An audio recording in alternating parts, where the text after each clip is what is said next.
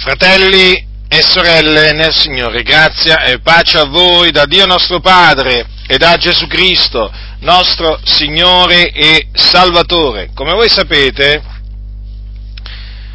l'Apostolo Paolo, mentre si trovava in una certa località,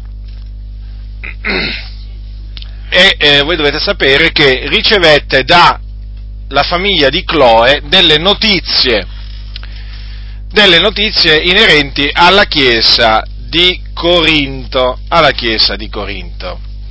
E tra queste cose che eh, quelli della casa di Chloe, quindi che erano dei credenti, che fecero sapere all'Apostolo eh, Paolo, c'è pure questa, cioè il caso di un credente della chiesa di Corinto che viveva nella fornicazione. Infatti si teneva la moglie di suo padre.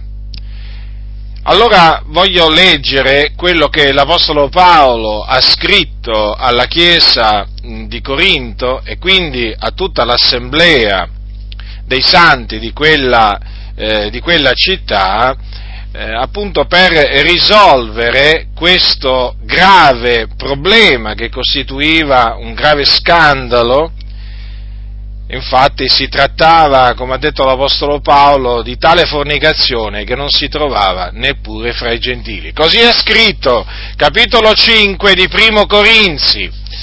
Leggerò tutto il capitolo eh, quinto. Si ode addirittura affermare che v'è tra voi fornicazione, e tale fornicazione che non si trova neppure fra i gentili, al punto che uno di voi si tiene la moglie di suo padre, e siete gonfi e non avete invece fatto cordoglio perché colui che ha commesso quell'azione fosse tolto di mezzo a voi. Quanto a me, assente di persone ma presente in spirito, ho già giudicato come se fossi presente colui che ha perpetrato un tale atto.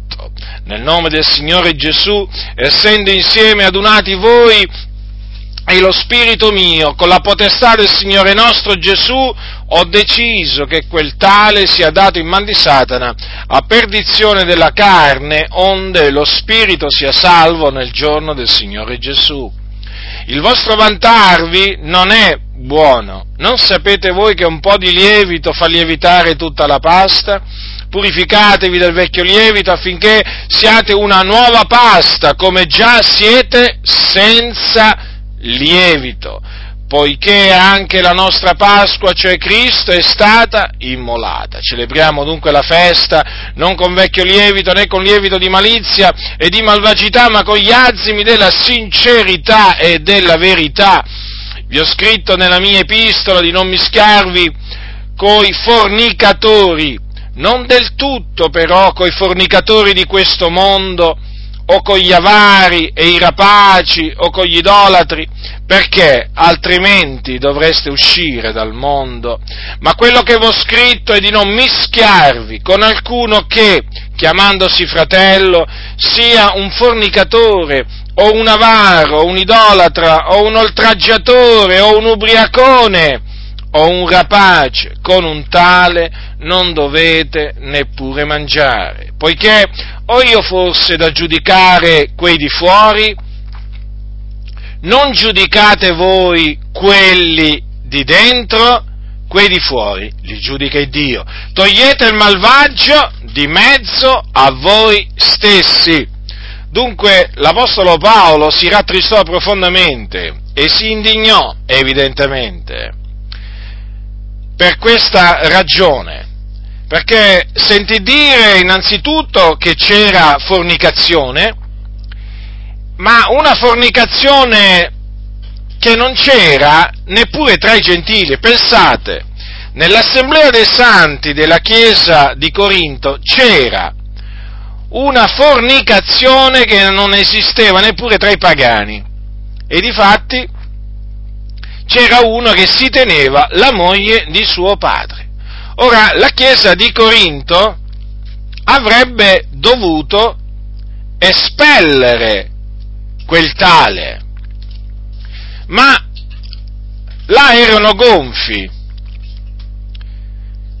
erano gonfi, infatti l'Apostolo Paolo, vedete, li ha ripresi e li ha definiti gonfi, siete gonfi e non avete invece fatto cordoglio perché colui che ha commesso quell'azione fosse tolto di mezzo a voi. Vedete come l'Apostolo Paolo mette subito in chiaro quale avrebbe dovuto essere l'azione immediata da prendere nei confronti di quel fornicatore.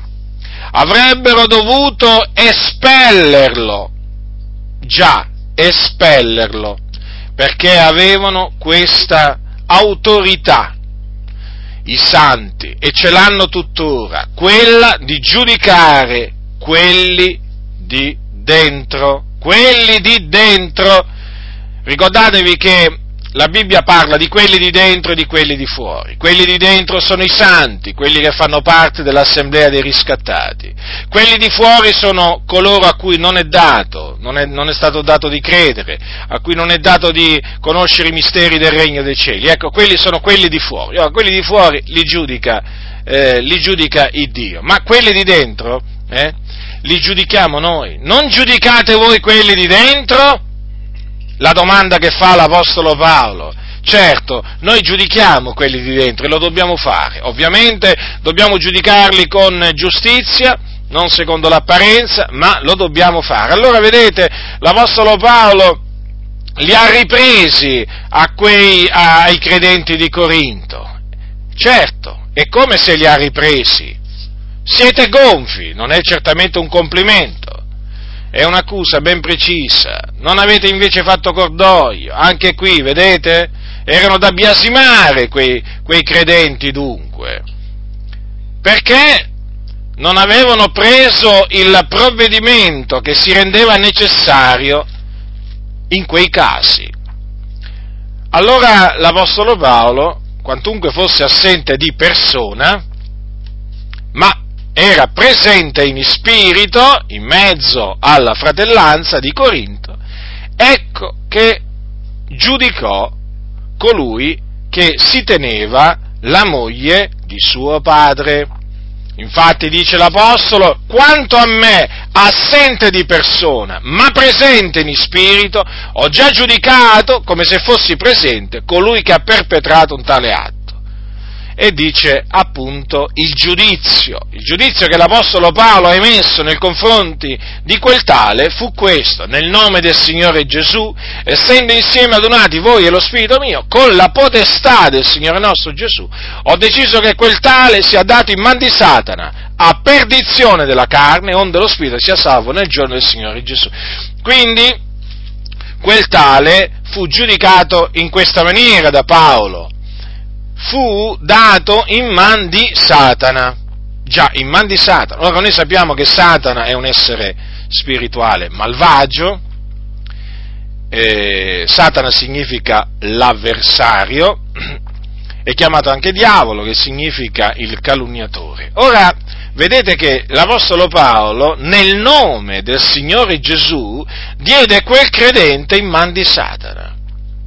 Ma a quale, a quale fine? A distruzione della carne. Perché una volta che eh, appunto eh, quell'uomo eh, cadde nelle mani di Satana, chiaramente Satana lo distrusse, eh, lo distrusse fisicamente. Badate bene che non è, eh, non, è che non è, che fu un caso isolato questo dell'Apostolo Paolo, eh?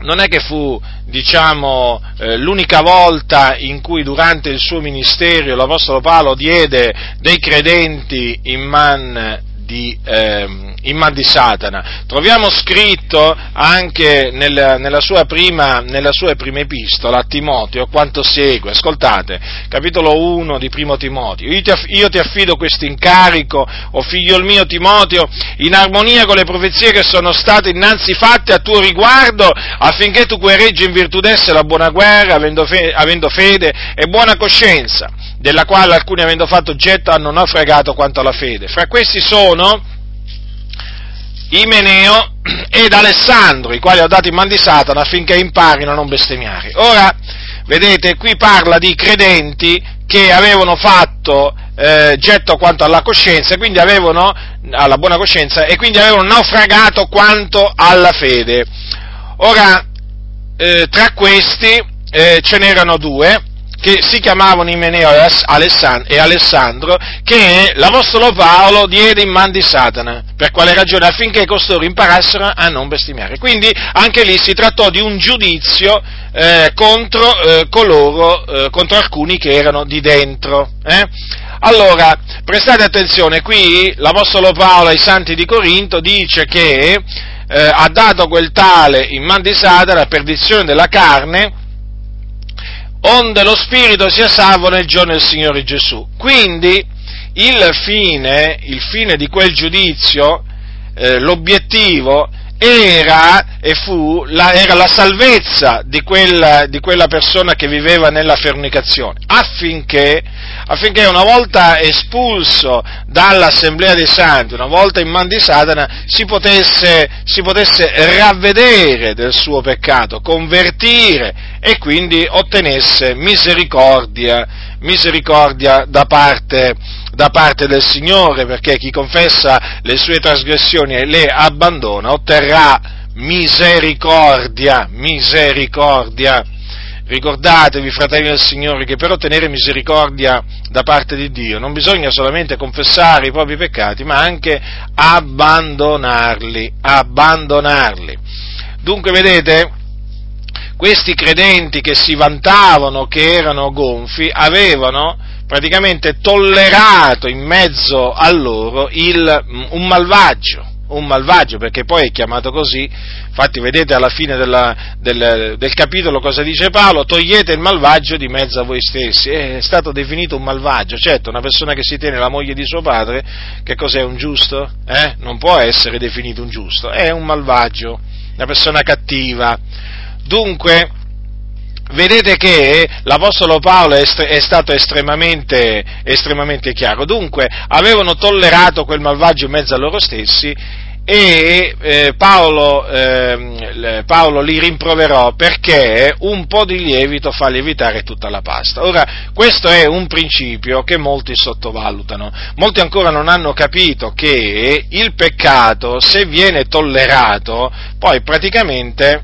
si ingrandisce, si ingrandisce. Se viene tollerato il malvagio, poi cosa succede? Che il malvagio contagia con la sua condotta iniqua altri e così l'iniquità moltiplica, comprendete? Questo significa che un po' di lievito fa lievitare tutta la pasta. E così naturalmente anche per quanto riguarda le false dottrine, nel momento in cui la falsa dottrina viene, eh, viene tollerata, avviene, avviene, proprio questo, che poi eh, alla, a quella falsa dottrina si aggiungono altre false dottrine e quindi la pasta appunto ehm, viene, eh, viene, lievitata tutta, qua, eh, tutta quanta. Ecco perché la scrittura ci esorta a purificarci a, purificarci dal vecchio, dal vecchio lievito e, e dal lievito di malizia e di malvagità si tratta di lievito, è qualcosa di negativo, è qualcosa che porta nefaste conseguenze in mezzo alla Chiesa e quindi da esso bisogna purificarsi, non bisogna lasciare il lievito lievitare, no, no, bisogna purificarsi dal lievito. Invece alcuni cosa fanno? Lasciano il lievito al suo posto così che lo lasciano lievitare e poi naturalmente si vedono poi le conseguenze no, di questa lievitazione, è come se si vedono, cioè la malvagità, la falsità si diffonde a macchia d'olio, come si suol dire. Ecco perché, ecco perché in molte chiese la malvagità oramai è così diffusa che chi fa il bene passa per pazzo. Ormai, ormai ci sono certe comunità chi, dove chi si santifica passa per essere matto, pazzo fanatico, eh, esagerato, eh, talebano e così via. Certo, uno che ha perso il cervello, uno a cui gli hanno fatto il lavaggio del cervello, pensate che adesso è chi, è chi fa il bene che passa per lo strano, capite? E eh, chi fa il bene, chi dice ciò che è giusto, passa per essere colui che appunto è strano. Ma l'hai visto? L'hai sentito quel fratello? Ma mi sembra diventato strano. In effetti c'è un comportamento strano. Per esempio, che cosa si è messo a fare? Per esempio, ha deciso di non andare più a ballare in discoteca, ha deciso di non, di non andare più al mare, a mettersi, a mettersi in costume, a prendere la tintarella, poi ha deciso ha deciso di non, eh, di non, andare più al cinema, di non andare più allo stadio, di non vedere più la partita, è veramente diventato un tipo strano. Ecco, i tipi strani oggi sono questi, quelli che si santificano. Ma hai, hai sentito, hai visto quella sorella? Eh? Eh, non si trucca più, eh, adesso si mette la gonna lunga, ma che tipa strana, veramente, ma è diventata strana quella, la vedo strana, si mette il velo quando quando prega, ma persino considera, si vela, si vela il capo anche quando prega prima di mangiare, ma veramente strana, sta, sta donna è diventata, ma, ma chi gli ha messo in testa queste cose? Ecco, vedete, oggi in molte comunità parlano così di quelli che si santificano, di quelli che fanno ciò che è giusto agli occhi, agli occhi del Signore, invece di quelli che fanno ciò che è male agli occhi del Signore, eh, quindi di quelli che sono sono contenziosi, ribelli, vanagloriosi, gonfi ehm, eh, e così via. No, di quelli parlano bene. No, no, quelli rientrano nella norma, sono dei cari fratelli. Hm? E così via. Certo, perché oramai la malvagità in queste, in queste, comunità è così diffusa, così radicata, la ribellione, la vanità, l'insensatezza, così, sono così radicate queste cose che oh, chi, diciamo, ehm, voglio dire, si mette ad osservare la parola del Signore viene subito messo in un angolino viene proprio tenuto alla larga perché praticamente cosa succede? No? Avviene tutto all'incontrario praticamente. Hanno paura che costui contagi, capito? Perché lo ritengono uno o una che ha una sorta di virus. Sì, sì, se una sorella si comincia a vestire con verecondi e modesti in queste comunità, se si comincia a velare il capo quando prega o profetizza, eh, mm, se smette di truccarsi, viene presa, viene presa appunto come qualcuna, come una donna pericolosa da tenere proprio alla larga dalle giovani, anche dalle meno giovani, perché ha una sorta di virus, un virus pericoloso. Questo virus praticamente porta alla santificazione può portare alla santificazione anche altri, ma tu ce la vedi, ce la vedi oggi una chiesa che si santifica, e come può essere una chiesa che si santifica amica del mondo? E poi come otterrà, come potrà essere premiata dal mondo? Come potrà essere applaudita, elogiata, esaltata? È una chiesa che si santifica e allora bisogna prendere delle precauzioni, bisogna appunto mettere al bando queste persone persone strane, ma che si sono messe in testa queste persone strane di santificarsi? Nel 2014 si sono messe in testa di santificarsi? Eh? Ma cosa pensano? Eh? Di, senti- di, di essere più sante degli altri queste persone? E allora si cominciano ad accusare queste persone di essere gonfie. Ecco chi sono i gonfi, no? Per queste chiese, quelli che si santificano nel timore di Dio sono gonfi sono gonfi. E quindi i gonfi bisogna metterli all'angolo, bisogna metterli all'angolo, non bisogna permettergli, non bisogna dargli, diciamo, vita facile in mezzo alla Chiesa, bisogna fare di tutto per cercare di toglierli di mezzo, perché veramente se prevale la linea di queste persone strane, che ne sarà poi dell'amicizia del mondo che abbiamo fatto così tanto per guadagnarcela? Che sarà di questa amicizia del mondo, certo, la perderebbero. Vedete, vedete oggi che cosa sta accadendo, quale abominazione siamo veramente costretti a vedere, a sentire eh, in mezzo alla Chiesa? Eh? Praticamente questi ragionano all'incontrario, all'incontrario, praticamente L'Apostolo Paolo ha detto togliete il malvagio di mezzo a voi stessi, questi è come se leggessero togliete il giusto di mezzo a voi stessi. Sì, sì, è proprio così. E alcuni mi diranno, ma Giacinto tu esageri, esagero, esagero, eh, ho le prove che non esagero, ho le prove, vabbè, chiaramente molti di voi non vogliono nemmeno vedere le prove, quindi cioè, però io ho le prove, che, che ne dite voi, che siete arroganti, ribelli e stolti, io ho le prove di quello che dico, è proprio così come dice la Sacra Scrittura, oggi chi si santifica è considerato un malvagio, pericoloso per la Chiesa e quindi va tolto di mezzo, pensate, ma pensate un po' voi oggi, nelle chiese, quale spirito in molte chiese regna, da quale spirito sono animati molti pastori, eh? Da quale spirito? Lo spirito della verità? No, fratelli nel Signore, ma dallo spirito della menzogna.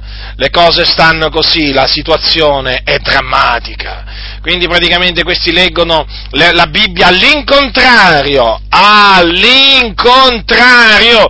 Praticamente in queste chiese che cosa viene, che cosa viene, disprezz- che cosa viene disprezzato? Vengono, eh, vengono disprezzati gli azimi della sincerità e della verità disprezzati, pensate un po' a voi. Invece il lievito di malizia e di malvagità, oh, è ben accetto. Oh, come sono ben accetti quelli che sono pieni di malizia, quelli che sono pieni di malvagità. Oh, come sono ben accetti, soprattutto se hanno tanti soldi, eh? perché la loro decima è assicurata, le loro offerte abbondano, fanno traboccare le casse. Ah, come sono ben accetti in queste comunità. Eh? Quelli veramente astuti e pieni di malvagità.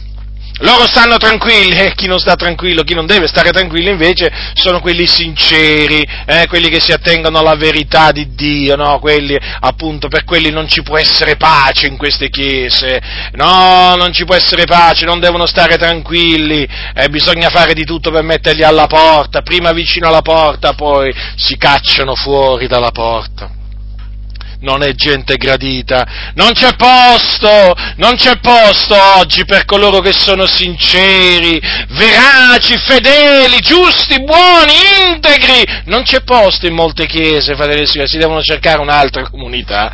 Sì, sì. Vedete, c'è un detto oggi che naturalmente ci dicono del continuo, ah ma tu che cerchi? La Chiesa perfetta, ma la Chiesa perfetta non la, non la troverai mai. E infatti io non sono alla ricerca della Chiesa perfetta, avete proprio preso un abbaglio terrificante, uno dei tanti abbagli, noi non cerchiamo la Chiesa perfetta, noi cerchiamo la Chiesa che procaccia la perfezione, è diverso, ipocriti, è del tutto diverso, Paolo dice ai santi santi procacciate la perfezione e noi vogliamo procacciare la perfezione e quindi cerchiamo quelli che sono di pari consentimento con noi, che come noi procacciano la perfezione, con i nostri difetti, con le nostre mancanze, ma noi procacciamo la perfezione e Dio è testimone di questo. Quindi non cerchiamo persone perfette, perché non c'è, non c'è una persona perfetta, no? Non c'è, Dio è perfetto, ma uomini perfetti non ce ne sono, perché tutti falliamo in molte cose, dice Giacomo, però ci sono anime che procacciano la perfezione e noi queste cerchiamo e queste abbiamo trovato. Eh? Ringraziamo il Signore perché le abbiamo trovate. Eh? E dunque ti dicono ma la Chiesa perfetta non c'è, ma sapete perché ti dicono così? Perché loro con questa espressione, eh, con questa espressione praticamente vogliono dire un'altra cosa in effetti. Vogliono dire che loro detestano il procacciare la perfezione, perché loro prendono piacere nel male, o meglio nella malizia e nella malvagità. Loro non prendono piacere nella sincerità e nella verità. E allora praticamente si mettono a riparo in questa maniera, siccome che praticamente loro fomentano la malvagità, promuovono la malvagità e la falsità a tutto potere, allora sai cosa ti dicono? Eh, vabbè, ma tutti abbiamo i nostri difetti, eh? Capite? Per quale ragione vi parlano in questa maniera? Perché loro così si mettono a riparo dalla riprensione, ma noi abbiamo capito oramai la loro astuzia e li riprendiamo severamente, perché loro con quell'espressione vogliono dire noi non ci interessa procacciare la perfezione, noi prendiamo piacere nel male, noi prendiamo piacere nella malizia, noi prendiamo piacere nella malvagità, è quello che vogliono dire, non dateci fastidio, non turbate, non turbate diciamo la nostra quiete, che peraltro è una quiete apparente,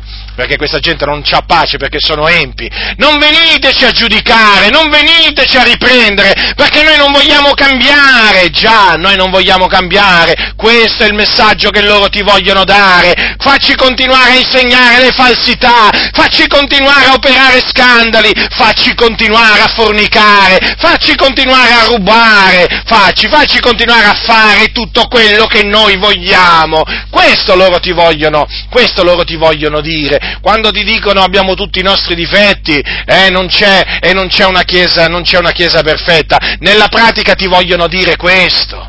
Certo, perché loro il peccato lo tollerano, lo to- anzi, altro che lo tollerano, lo incoraggiano, lo incoraggiano, lo alimentano, perché loro vogliono servire il peccato. E allora, naturalmente, nel sentirti riprovare le opere infruttuose delle tenebre, loro se ne escono fuori in questa maniera per cercare di mettersi al riparo dalla tua riprensione, ma ormai sono stati smascherati. Questi impostori che sono a capo di queste chiese, oramai sono stati smascherati molti hanno compreso qual è il loro reale sentimento, quello che, loro, quello che loro veramente hanno nel cuore, eh? è la malvagità. E di fatti c'è una cosa che vi invito a notare a tutti quanti, eh? Come mai questi predicatori non predicano mai sul capitolo 5 di Primo Corinzi? E quando dico il capitolo 5 di Primo Corinzi, intendo dire dal primo versetto all'ultimo. Come mai non spiegano mai alla fratellanza le cose che ha detto l'Apostolo Paolo e che io vi sto spiegando? Come mai, fratelli? Queste sono le domande che vi dovete fare. Come mai questi che vi assillano con richieste di denaro, eh, con, eh, diciamo, l'insegnamento sulla decima obbligatoria, maledicendovi se non date la decima, come mai questo capitolo lo hanno veramente tolto di mezzo dalla Bibbia? Come mai?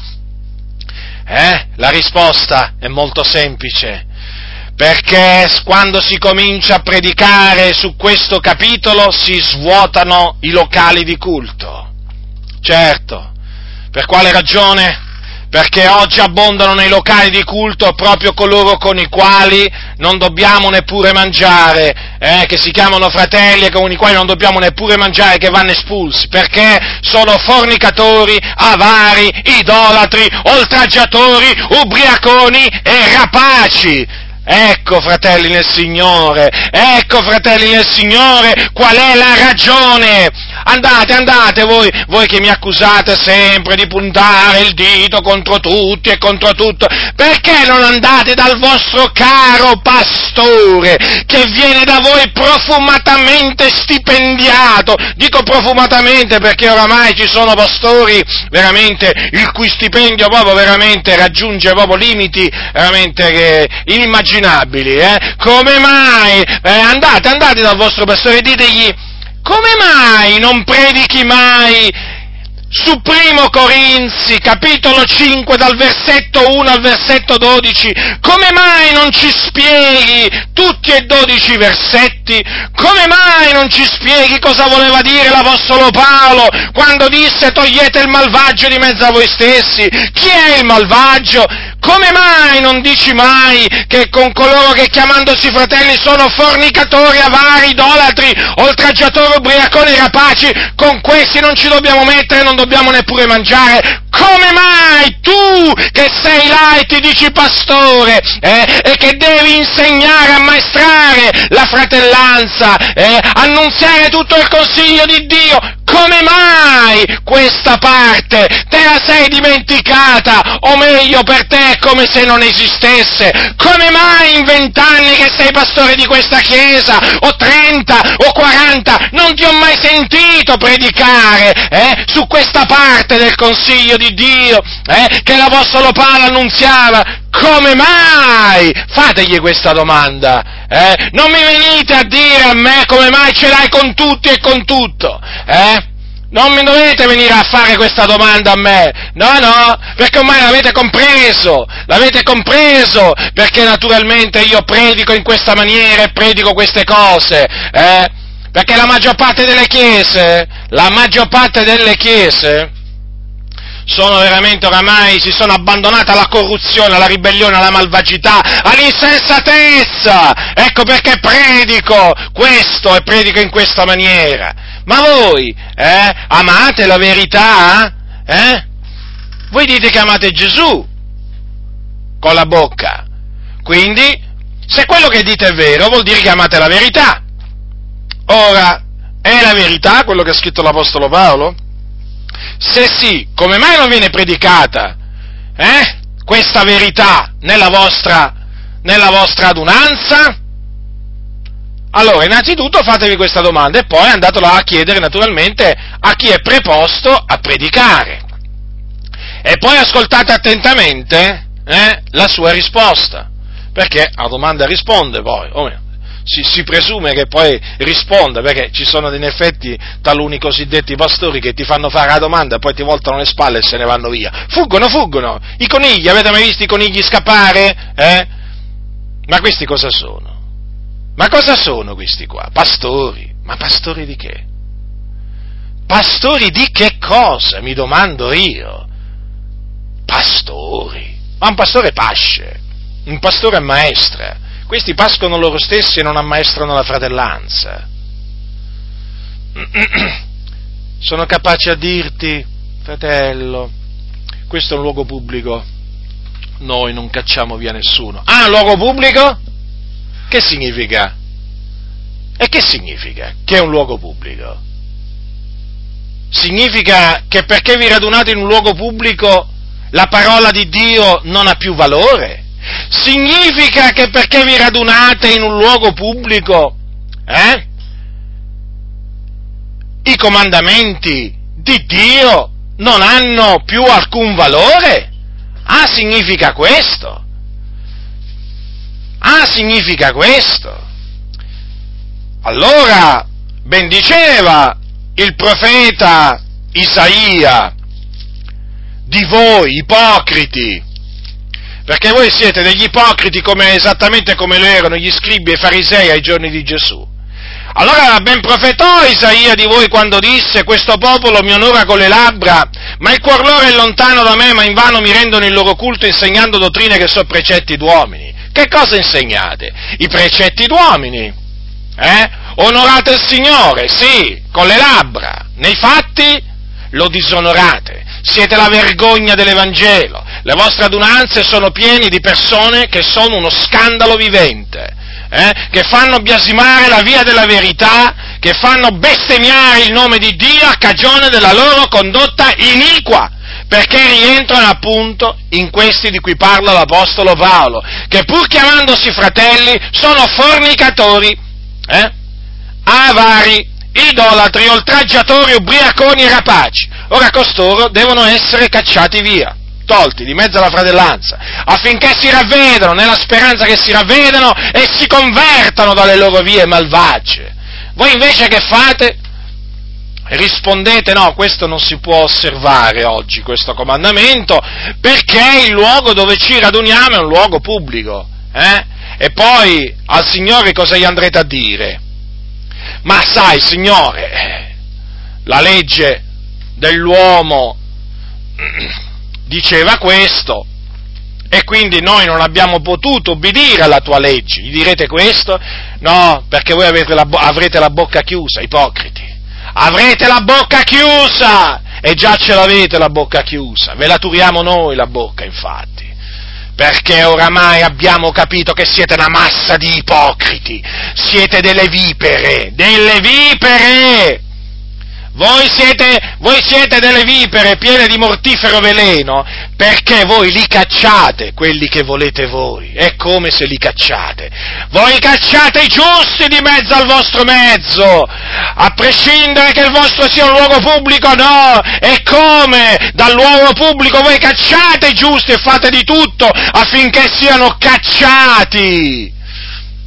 Le prediche, eh, chiamiamole così perché non sapete predicare, voi sapete, sapete, sapete farle, sì, contro i giusti, non contro i malvagi, contro i giusti, contro i santi, contro i pii, contro gli umili.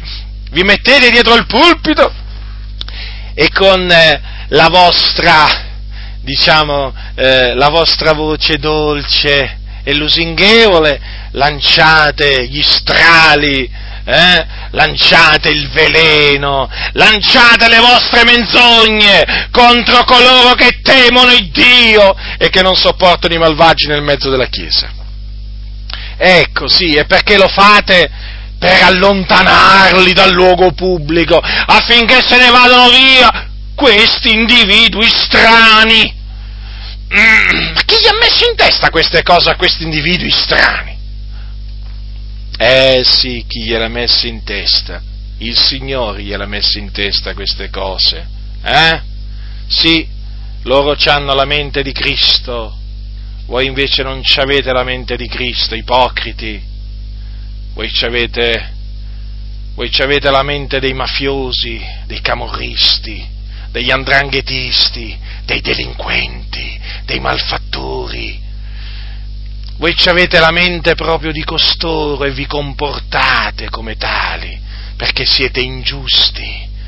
E ma il Signore dall'alto della sua dimora vi tiene d'occhio, come vi stiamo peraltro tenendo d'occhio noi, ma quando il Signore tiene d'occhio qualcuno è diverso, è diverso, perché Lui dall'alto della sua dimora poi riversa la sua ira sulle vipere, sugli ipocriti, perché l'ira di Dio, come dice la Sacra Scrittura, si rivela dal cielo.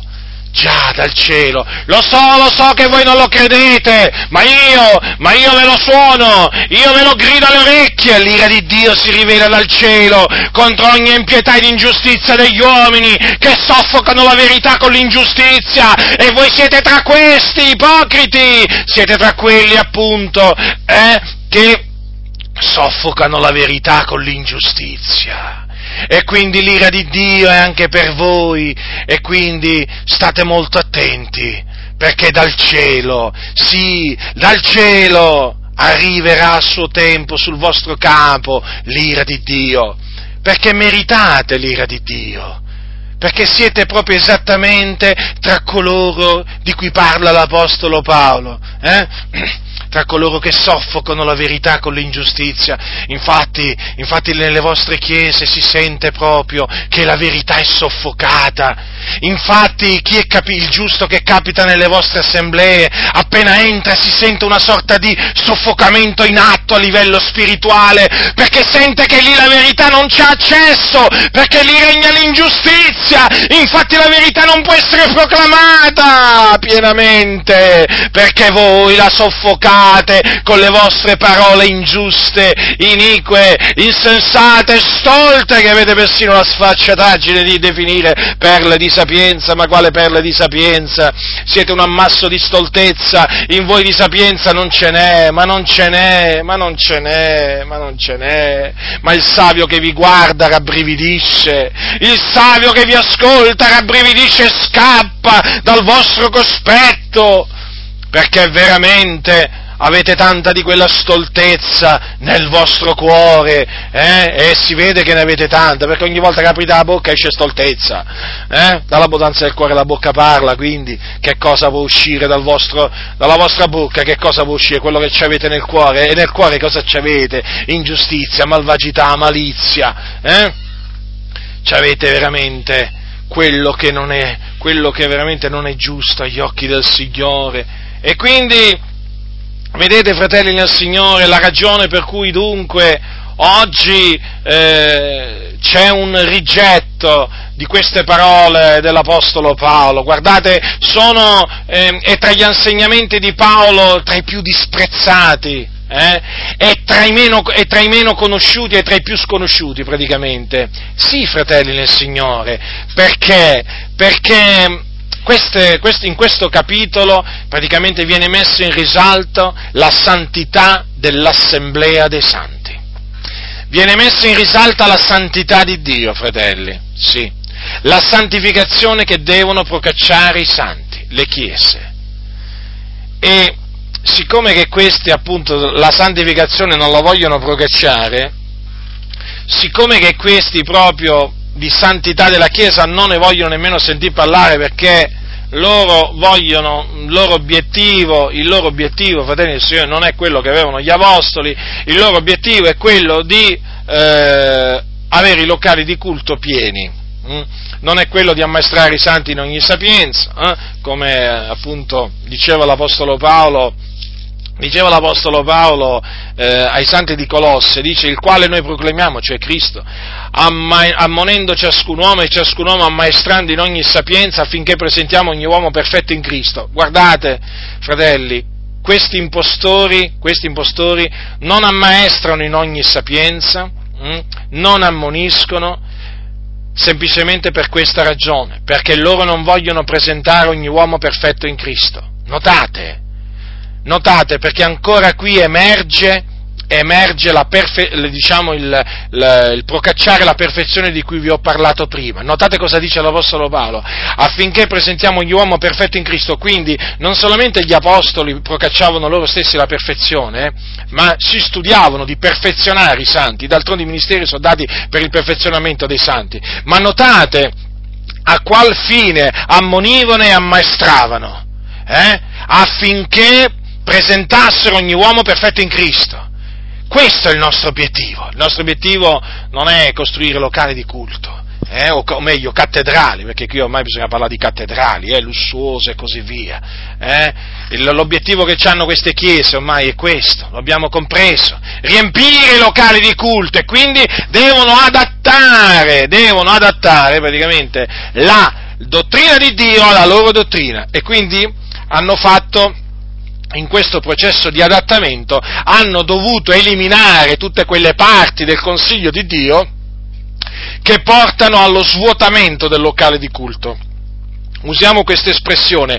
Perché parlo di svuotamento? Perché è ovvio che se dal pulpito comincia, eh, cominciano ad essere predicate anche queste parole, è ovvio che un certo svuotamento si verificherà è come se si, si si dovrà verificare, perché la Chiesa dovrà prendere provvedimenti, cioè dovrà togliere i malvagi di mezzo a loro stessi, e oggi di malvagi ce ne sono molti nelle Chiese. Eh? Allora, chi sono quelli de- con cui non, non, ci dobbiamo mettere? Chi sono coloro con cui non dobbiamo neppure mangiare, come dice l'Apostolo Paolo? V'ho scritto di non mischiarvi con alcuno che chiamandosi fratello sia un fornicatore. Chi è il fornicatore? Il fornicatore è uno che ha rapporti, rapporti sessuali con una donna che non è eh, sua moglie. Uh, facciamo un esempio? Per esempio un uomo sposato che va con le prostitute è un eh, fornicatore un, eh, un ragazzo non sposato che va con le prostitute è un fornicatore. Un, eh, un, ragazzo che ha dei rapporti sessuali con la propria eh, fidanzata è un fornicatore. Quindi i conviventi sono fornicatori, agli occhi del Signore sono fornicatori, non sono marito e moglie, ma sono fornicatori, vivono nella fornicazione e ci sono appunto nella Chiesa persone che si dicono fratelli, quindi che affermano di avere creduto, che sono stati battezzati in acqua e eh, che vivono nella fornicazione. Questi appunto vanno tolti di mezzo. Gli avari, chi sono gli avari? Quelli che amano il denaro. Ci sono amanti del denaro eh, in mezzo alle chiese? Sì. E come se ce ne sono, sia tra i poveri che tra eh, che tra i ricchi. che tra i ricchi. Peraltro, peraltro eh, voglio ricordarvi che ci sono dei ricchi che sono stati chiamati appunto dal Signore mentre erano ricchi, ma ci sono eh, dei, dei ricchi che quando sono stati chiamati dal Signore erano poveri, poi hanno avuto la voglia di arricchire, hanno, diciamo, hanno voluto arricchire e quindi si sono diventati avari e sono eh, avari, amanti del denaro e quindi si sono sviati dalla fede, ma si trovano in mezzo alle chiese. Eh? Gente proprio che ama il denaro e che ha voluto arricchirsi. Non è gente benedetta da Dio, vengono fatti passare come dei benedetti dal Signore, ma la loro vita non è benedetta, è una vita maledetta da Dio, perché è gente sviata di cuore. L'amore del denaro è radice di ogni sorta di mali, alcuni che vi si sono dati si sono sviati dalla fede, si sono trafitti di molti dolori. Infatti, la, la, la, diciamo, eh, si, si, si, riconoscono questi, eh? si sono trafitti di molti dolori e poi sono sviati dalla fede. Quando li sentite parlare sembrano le persone del mondo, eh? parlano sempre di soldi, parlano sempre di affari, eh? la fede oramai è come se non ci fosse più nella loro, come se non ci fosse, perché non c'è, perché si sono sviati dalla fede. Ci, ci, sono, ci sono avari anche in mezzo alla Chiesa, sì, proprio così. Idolatri, sì, ce ne sono, Ce ne sono, ce ne sono. L'idolatria, vi ricordo, non è semplicemente quella eh, che, eh, diciamo, il servizio che viene reso, che viene reso alle statue, eh? alle statue, alle immagini, come per esempio nella Chiesa cattolica romana. Per esempio dovete considerare che l'avaro, per esempio, è chiamato idolatra. Eh, come mai è chiamato idolatra? Riflettete, eh, riflettete su questa, su questa espressione, perché c'è molto veramente da, ehm, da riflettere, sapete fratelli, perché noi spesso leggiamo le sacre scritture, rischiamo di leggere le sacre scritture però superficialmente, eh? e non, talvolta eh, rischiamo di non fare caso a determinate, a determinate cose che sono, che sono scritte. Eh, dovete sapere appunto che eh, l'avaro, quindi chiama, eh, chiama, il, chiama il, il, denaro, è un idolatro, lo dice Paolo ai santi di Efeso, quando dice, ma come si conviene a dei santi, né fornicazione, né alcuna impurità, né avarizia sia neppur nominata fra voi, né disonestà, né buffonerie, né facezie scurili, che sono cose sconvenienti, ma piuttosto rendimento di grazie, perché voi sapete molto bene che ogni fornicatore o impuro o avaro, che è un idolatre, ha eredità nel regno di Cristo e di Dio.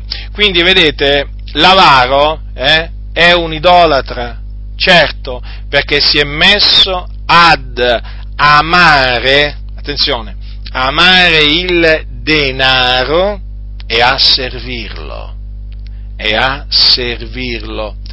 Quando diciamo che uno è un servo di Mammona, vuol dire che si è messo al servizio del denaro, al servizio del denaro quindi rende un servizio al denaro, il denaro è il suo padrone, quindi è un idolatra. È un idolatra, fratelli, è un idolatra. Per quello Gesù fu molto, fu molto chiaro, vi ricordate quando Gesù disse che ognuno può servire a due padroni? Riflettiamo, fratelli, riflettiamo alle parole, alle parole del Maestro, riflettiamo Ognuno può servire a due padroni, perché o odierà l'uno ed amerà l'altro, o si atterrà all'uno e sprezzerà l'altro. Voi non potete servire a Dio ed a Mammona, vedete?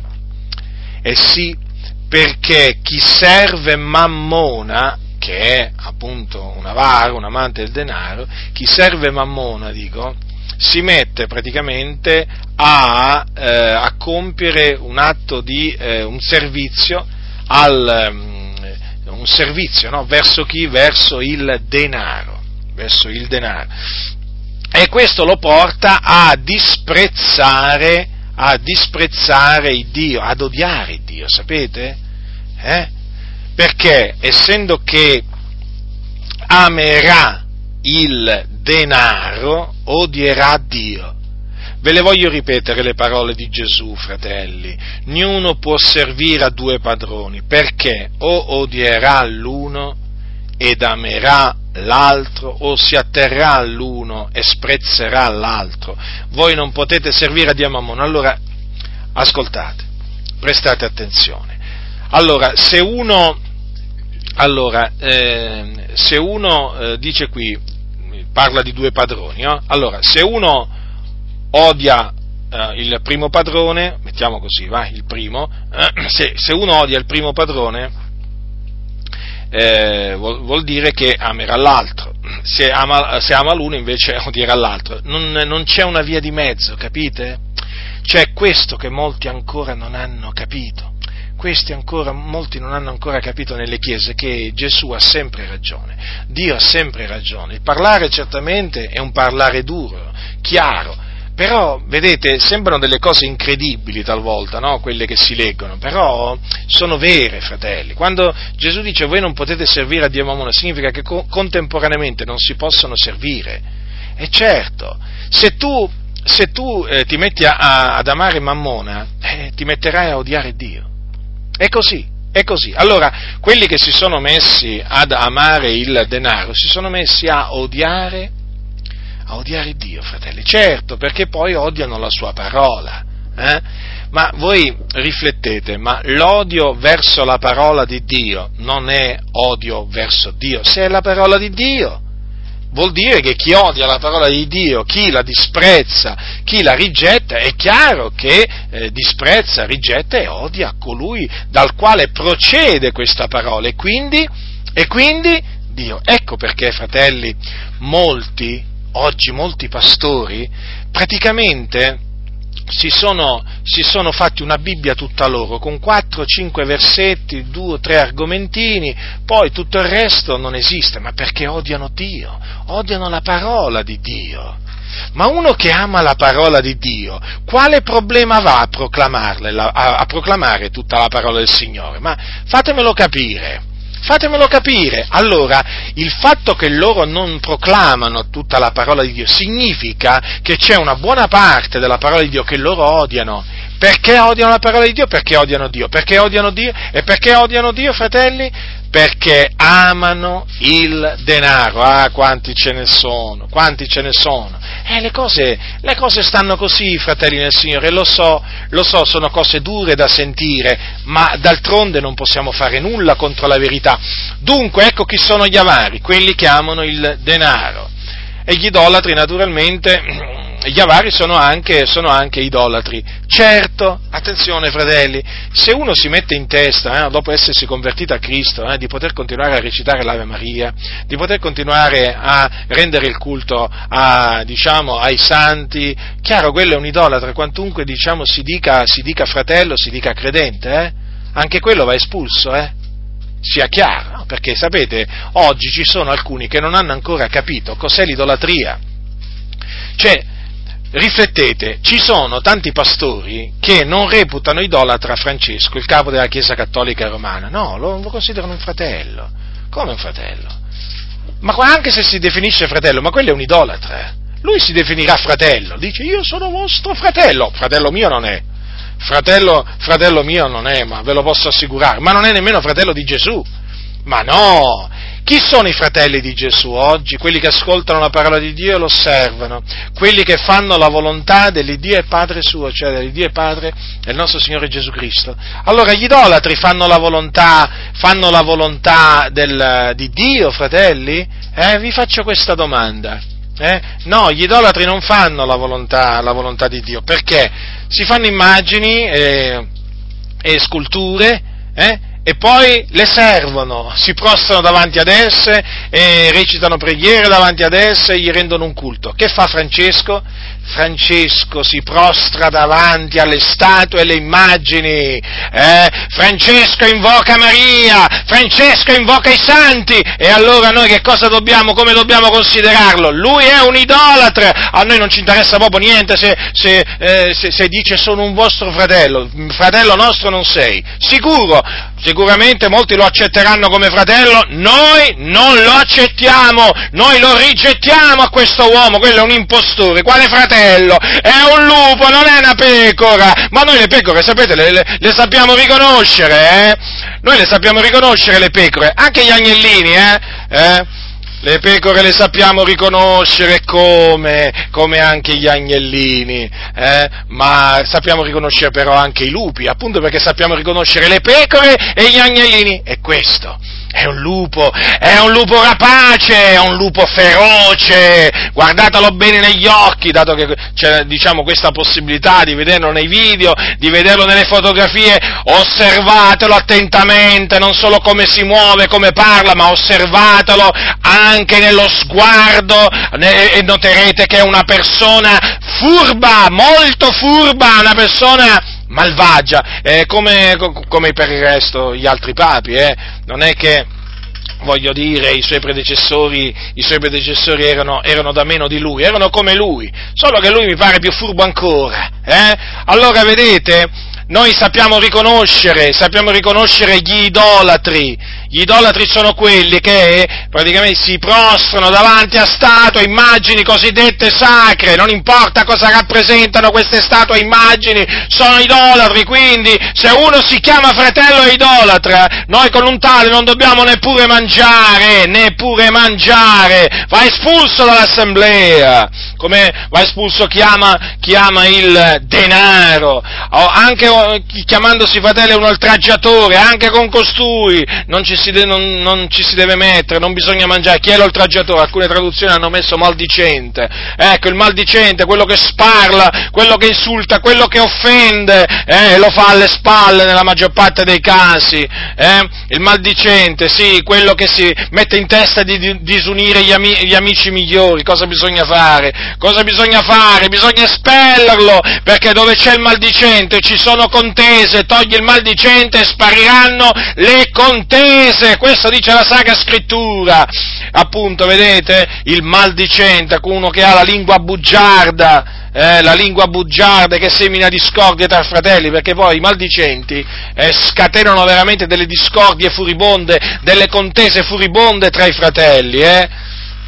E ci sono, ci sono, ci sono fratelli, ah, si chiamano fratelli, sì, ma sono maldicenti, oltraggiatori, non vanno accettati nell'assemblea dei santi, vanno, cacci- vanno eh, tolti di mezzo, come dice la Sacra Scrittura, uh, ubriaconi, allora con uno che chiamandosi fratello è un ubriacone, ubriacone, quindi uno che abusa, abusa del, del, vino, eh? uno che abusa del vino e quindi che eccede, hm? che si inebria di vino, perché un po' di vino lo possiamo, lo possiamo bere, vieta, la Bibbia non vieta di bere il vino, la Bibbia vieta di ubriacarsi, eh, non vi inebriate di vino, esso porta alla dissolutezza, dice la, sacra, dice la Sacra Scrittura. Quindi con un tale che chiamandosi fratello è un ubriacone, eh, non bisogna neppure mangiare, anche questo, anche questo va tolto di mezzo all'assemblea dei santi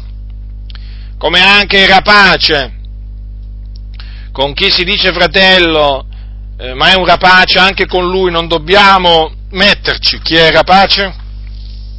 Il rapace è ladro, alcune traduzioni infatti hanno messo ladro, perché il rapace, vedete, ha, una, ha il desiderio di impossessarsi dei beni altrui, si, eh, si impossessa dei beni altrui con la frode, eh? con la frode.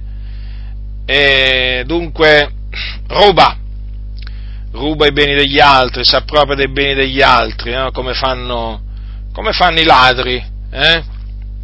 gente molto furba, gente rapace, sì ci sono, ci sono fratelli, anche in questo caso eh, ci sono persone che si dicono cristiane ma sono rapaci anche con costui non dobbiamo metterci e va, e non dobbiamo neppure mangiare e dobbiamo toglierlo di mezzo a noi stessi.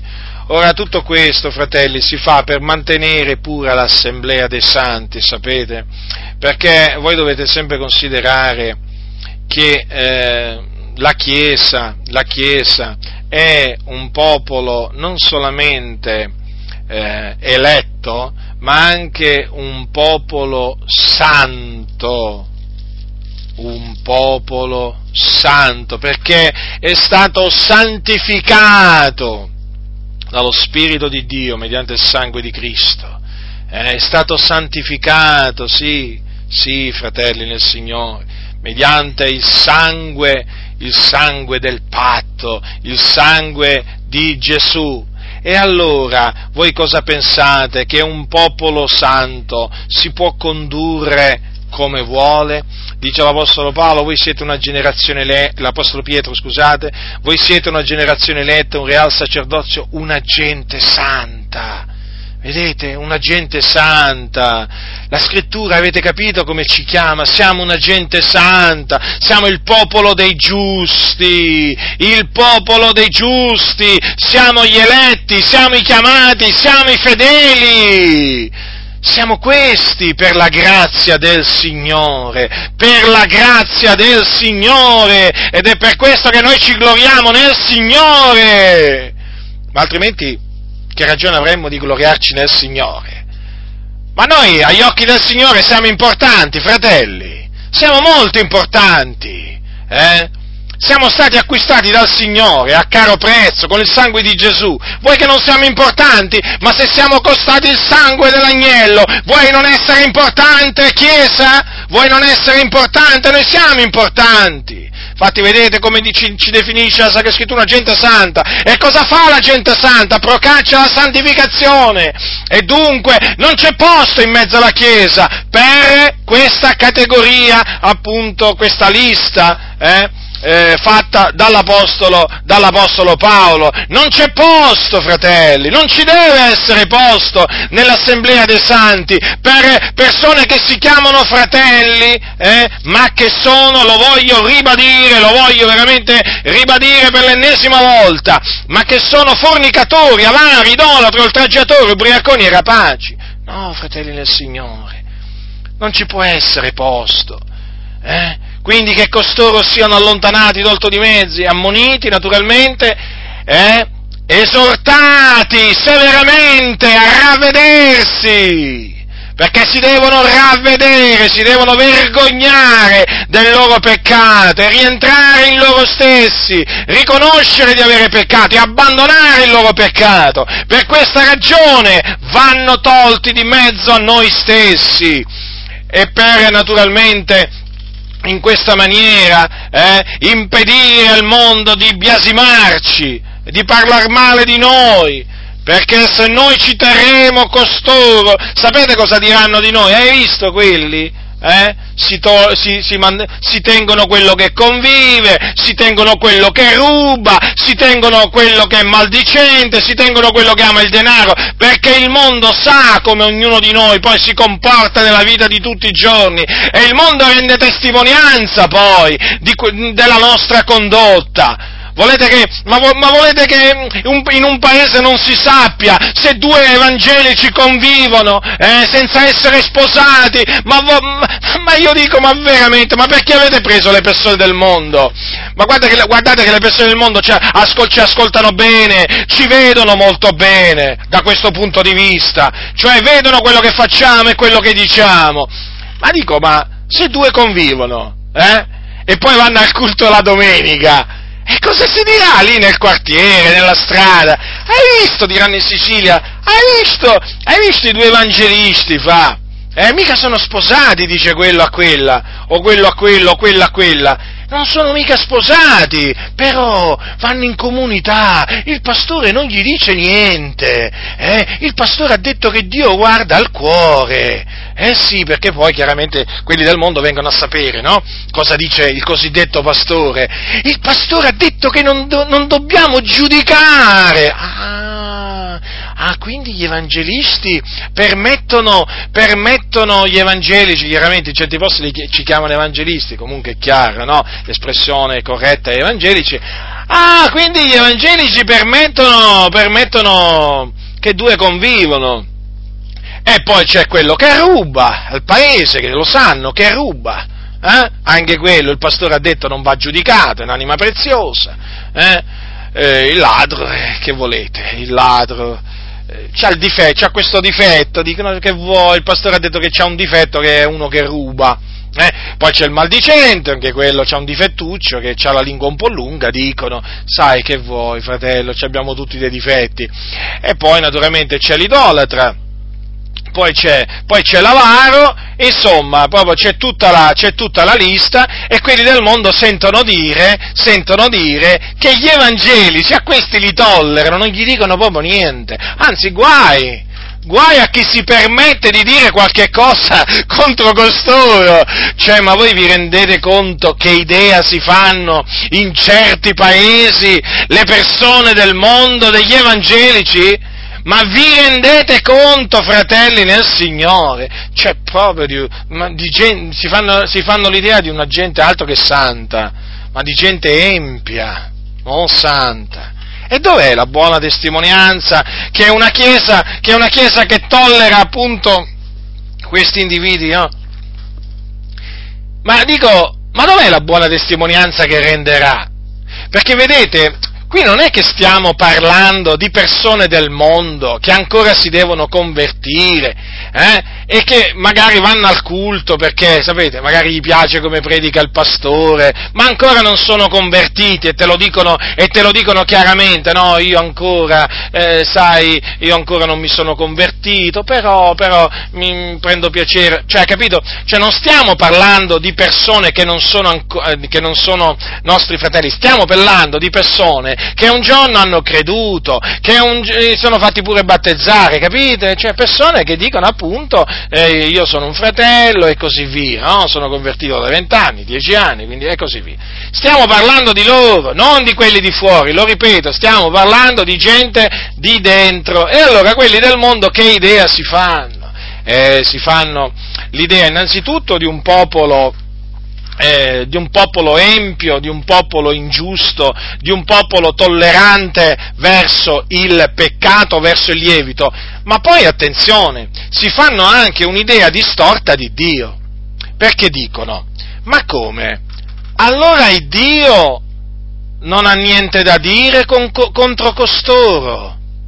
Perché se il pastore non dice niente contro costoro, vuol dire che nella, nella mente della persona del mondo, neppure Dio ha qualcosa da dire contro costoro. Cioè, praticamente sono accetti a Dio così come sono. Sì, credenti che sono fornicatori, avari, idolatro, oltraggiatori, ubriaconi e rapaci, avete capito? Ecco, e, e sì, e infatti è questa l'idea di Dio che si fanno molti, proprio in virtù della violazione di queste parole.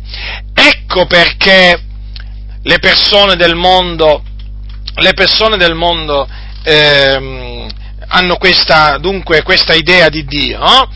eh, perché dal pulpito di queste chiese che cosa viene predicato del continuo a, a, coloro che sono credenti? Gli viene detto praticamente questo, il Dio, fratello ti dicono, sorella, il Dio ti accoglie così come sei.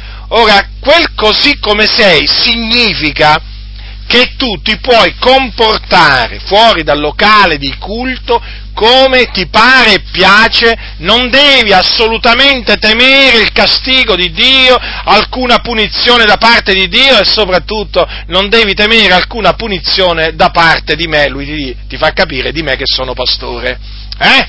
Avete capito? E quindi poi i parenti di, queste, di, questi, di, questi, cosiddetti credenti che vivono nel peccato oh, riferiscono ai loro parenti del mondo che il Signore ci accoglie così come siamo e quindi a loro è permesso convivere, rubare, ubriacarsi ogni tanto, essere maldicenti, dire bugie. E insomma, è chiaro perché il maldicente poi dice bugie, eh, essere rapaci e così via.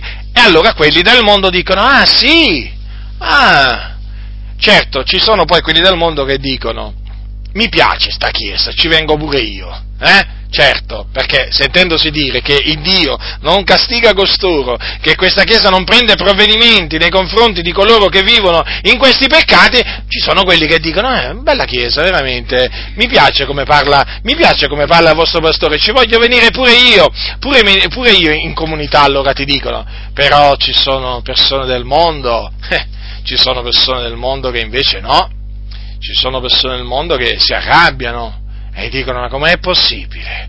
Ma che cristiani siete? Ma che cristiani siete? Ci sono cattolici addirittura, guardate ve lo dico perché è la verità. non potrebbe essere altrimenti? Eh, ci sono cattolici romani hm, che, lo, che, conoscono queste parole dell'Apostolo Paolo eh, e nel non vederle eh, applicate agli evangelici si scandalizzano. Pensate un po' voi, si scandalizzano, sì, ci sono addirittura cattolici romani che si scandalizzano nel vedere un pastore, per esempio, che tollera due, due membri della sua chiesa, che si dicono credenti, convivere. Si scandalizzano e hanno di che ridire, e certo, fanno bene in questo caso, fanno bene, fanno bene, ma sì, ma tanto oggi in molte, in molte comunità tu puoi proclamare quello che sta scritto dalla mattina alla sera tu puoi gridare dai tetti la verità, molti non ti ascoltano, molti non, perché non amano la verità, fratelli, non amano la verità. Si sentono parole spesso, no? la parola di Dio è verità, è vero, la parola di Dio è verità, però poi all'atto pratico non è più verità. La parola di Dio poi all'atto pratico non è più verità per molti e sapete, ormai abbiamo potuto appurare questo perché eh, abbiamo visto l'odio e il disprezzo nei nostri confronti, eh, odio e disprezzo che ha diciamo, come, eh, diciamo, come, motivo, come ragione il fatto che noi proclamiamo la verità, che è la, la, parola del Signore. E allora come stanno le cose? Le cose stanno in questa maniera, che questi dicono di amare la verità, sì, con la bocca, con la bocca, però con le loro opere, no, con le loro opere odiano la verità. Quindi bisogna stare attenti alle parole e alle opere, perché se le opere eh, se le parole non sono seguite da, da fatti, eh, voglio dire, a che serve dire, a che serve dire amo la verità e poi all'atto pratico la odi la verità, eh, rigettandola? E così sta succedendo in molte chiese, eh? Così sta succedendo in molte chiese, quanta ipocrisia, quanta ipocrisia, sì, sì, ipocriti proprio, eh? Ipo- come gli scribi e i farisei. Hm?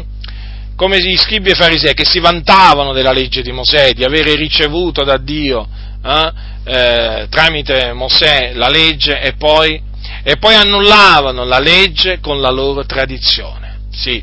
E molti, molti pastori evangelici sono come gli scribi e farisei di allora. Eh? Voi li sentite, no? li sentite, abbiamo la parola del Signore, noi conosciamo la parola del Signore, eh? il Dio ci ha parlati tramite Gesù, tramite Gesù il suo figliuolo disceso dal cielo, sì, belle parole, poi all'atto pratico la mettono sotto i piedi la parola di Dio, le parole di Cristo, le parole di Cristo se le mettono sotto i piedi o dietro le spalle, dipende, comunque una cosa è certa, non le mettono in pratica. E di fatti si vede dal disprezzo che nutrono verso quello, verso quello che insegna l'Apostolo Paolo. Io ve l'ho detto prima, chiedete, chiedete, chiedete al pastore della vostra chiesa, o meglio chiamarla azienda, eh? dove lui appunto fa affari. Eh? Chiedetegli, chiedetegli come mai queste parole non vengono mai predicate. Non sono parola di Dio forse? Eh? Non è verità anche questa? E la ragione è appunto perché oramai molti locali di culto sono pieni di questi, di questi elementi e una predicazione del genere scatenerebbe una rivolta, scatenerebbe una furia, una furia tremenda, molti lascerebbero immediatamente, pensate, non ci sarebbe nemmeno bisogno di toglierli di mezzo, proprio si, si, andrebbero via loro stessi, andrebbero via loro stessi, sì, sì, quelli che si chiamano fratelli sono fornicatori avari, idolatri, oltraggiatori, ubriaconi, rapaci, ve lo posso assicurare. Basta cominciare a predicare contro la fornicazione, l'avarizia, l'idolatria, contro coloro che oltraggiano, eh? Contro, e quindi contro la maldicenza, contro le ubriachezze, contro la, diciamo, l'essere rapaci. E io vi posso assicurare, eh, guardate, non c'è nemmeno bisogno che, che tu gli dica andatevene, eh? No, se ne vanno via loro. Proprio se ne vanno via loro, te lo dicono proprio loro. Tu a me qui non mi ci vedi più. Perché è gente ribelle, capito? È gente che ha piacere a servire il peccato, eh? Eh, vuole, vuole servire, vuole servire il peccato, no? pensando, pensando, di fare una cosa, diciamo, gradita al Signore o comunque qualche cosa che non gli, è, non gli è, che non gli dispiace. Ormai le cose stanno così, fratelli. Le cose stanno così, bisogna prendere atto che questa è la situazione, ecco perché da queste chiese bisogna andarsene via. Cioè, dove rimani? In una comunità in una comunità dove non sai se quello che ti sta a fianco è un fornicatore o un pedofilo o un ubriacone, perché lì ci può essere di tutto, ma di tutto. Io ti posso assicurare che ci sono certe comunità, ci sono certe comunità dove veramente si sente proprio l'odore del peccato. Sì, è proprio che è come a livello spirituale, è come se tu sentissi un, un fetore terribile. È il fetore che emana il peccato che regna in queste comunità. Sì, sì, oramai vi dovete abituare a non vedere più solamente la Chiesa Cattolica Romana come ricettacolo di demoni, eh, come, come, veramente albergo di demoni, come, come, luogo dove viene praticata la menzogna, la pedofilia, l'omosessualità, la fornicazione, ogni abuso, eh, dove c'è il ladrocinio. Voi dovete smettere, fratelli, di considerare solo la Chiesa Cattolica Romana in questa maniera, perché oramai le denominazioni evangeliche sono tali e quali. Avete capito? Lo dovete veramente capire questo, ma altrimenti non si spiega la profonda avversione e l'odio che costoro nutrono verso di noi, che manifestano verso di noi. Che ragione ci sarebbe? La ragione perché camminano nelle tenebre, amano le tenebre e detestano la luce, detestano che noi appunto arriviamo con la luce, perché la luce mette in evidenza le loro opere infruttuose delle tenebre e loro vogliono continuare a fare, a fare il peccato, a commettere il peccato, e allora gli dà fastidio la luce, è come se gli dà fastidio. È come se gli dà fastidio a costoro che camminano nelle tenebre e la luce. Ecco perché si arrabbiano, insultano, offendono. Addirittura qualcuno, qualcuno, mi ha scritto, ve lo voglio dire che cosa mi ha scritto, mi ha, mi, mi ha scritto così mi ha scritto così, praticamente ci siamo stancati di te, adesso pregheremo affinché Dio ti metta le mani addosso. Cioè, vi rendete conto, fratelli nel Signore? Eh, po- pochi giorni fa, proprio po- pochi giorni fa, questa proprio è nuova, eh, ma mh, mm, ne ricevo, ne ricevo tanti di insulti, di minacce, di, di maledizioni. Comunque, ecco l'odio come si manifesta in queste chiese. Si mettono pure in preghiera affinché, eh, cosa, cosa vanno a chiedere a Dio? Che cosa vanno a chiedere a Dio? di farti del male! Eh? Ma quanto amore che hanno ste anime, eh? Sono quelli che parlano sempre di amore, sono quelli che ti dicono sempre non giudicare, fratello, guarda che quando tu punti il dito, tre dita sono contro di te, tutte queste cose qua, no? Poi loro si radunano, eh? E si mettono a pregare Dio e a chiedere a Dio, eh? Di farmi del male. E pregate, pregate. E pregate e vedrete che cosa vi succede. Pregate, pregate in questo senso, sì? E poi vi renderete conto. E poi vi renderete conto, eh? Io so in chi ho creduto, io conosco il Dio e Dio conosce me. Eh? E badate bene, hm? badate bene a quello che fate, perché il Dio è giusto vi dico solamente questo, Dio è giusto, conosce i suoi servitori, ma conosce anche gli impostori, sa chi sono gli impostori. Eh? E siccome che voi siete degli impostori, eh, voi siete dalla parte dei nemici di Dio, voi siete dalla parte degli empi e la preghiera dell'empio è in abominio a Dio, come anche il sacrificio dell'empio. Avete capito? E Dio riversa la sua ira non sui giusti, ma sugli empi.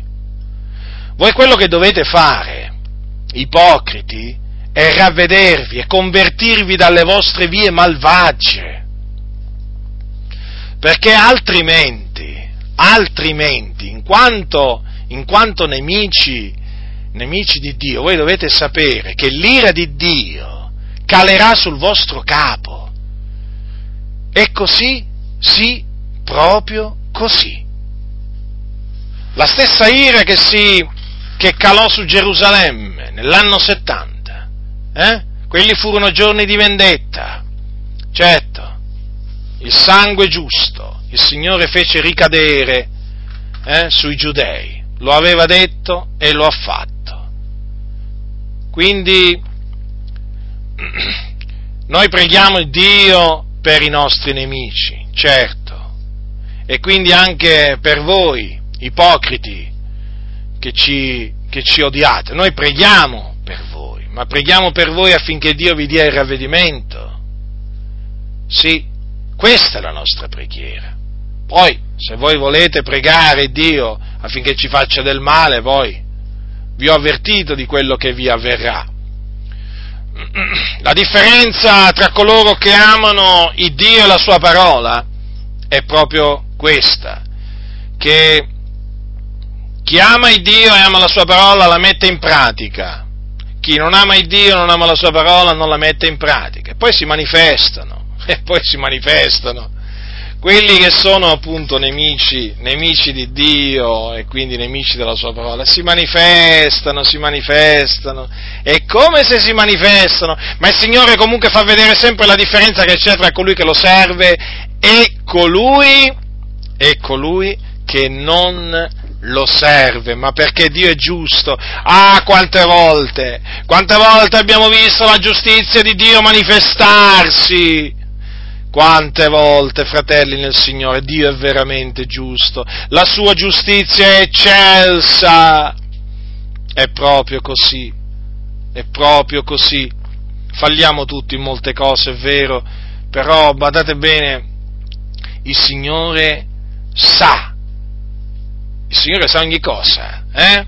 Il Signore sa chi sono coloro che si studiano di avere una buona coscienza nel cospetto di Dio e nel cospetto degli uomini, come anche il Signore conosce quelli che, so, quelli che, quelli che hanno naufragato quanto alla fede, il Signore conosce quelli appunto che vivono una vita malvagia eh, pur definendosi cristiani. Quindi noi abbiamo piena fiducia, diretti nel Signore, abbiamo piena fiducia in Dio, piena piena, non abbiamo alcun dubbio eh, della sua giustizia, perché Lui è colui che governa l'universo. Lui è colui che fa giustizia ad ognuno, fratelli. Sì, basta vedere la Bibbia, dalla Genesi all'Apocalisse, quanti giudizi il Signore ha esercitato e quanti ancora ne dovrà esercitare, eh? ma sempre giudizi giusti, sempre giudizi giusti. E quindi, fratelli, di che cosa, di che cosa, di che cosa bisogna temere? Eh, bisogna temere gli uomini, bisogna temere i loro insulti, eh, bisogna temere i loro oltraggi, le loro minacce, no, fratelli nel Signore, no, no, bisogna temere il Dio, bisogna temere i suoi giudizi, bisogna temere lui, certo, bisogna temere proprio lui, che dopo aver ucciso ha potestà di gettare nella genna, come dice la Sacra Scrittura, eh? di gettare proprio anima e corpo nella genna, perché in quel giorno poi avverrà questo, questo egli farà in quel giorno, getterà eh, gli empi anima e corpo nella genna, cioè nel fuoco eterno. Quindi temiamo il Dio, temete il Dio, fratelli del Signore, e non abbiate paura degli oltraggi, degli insulti, delle minacce che vi rivolgeranno, eh, perché avete deciso di attenervi alla parola del Signore. Eh? Fate quello che il Signore ha ordinato, giudicate quelli di dentro e quindi togliete il malvagio di mezzo a voi stessi, incoraggiate i giusti, incoraggiate i giusti, difendete i giusti, eh? ma il malvagio toglietelo di mezzo a voi stessi, nella speranza che si converta dalle, dalle sue vie malvagie, ma questo è quello che bisogna fare. Non giudicate voi quelli di dentro, quei di fuori li giudica Dio, togliete il malvagio di mezzo a voi stessi. La grazia del Signore nostro Gesù Cristo sia con tutti coloro che lo amano con purità incorrotta. Amen.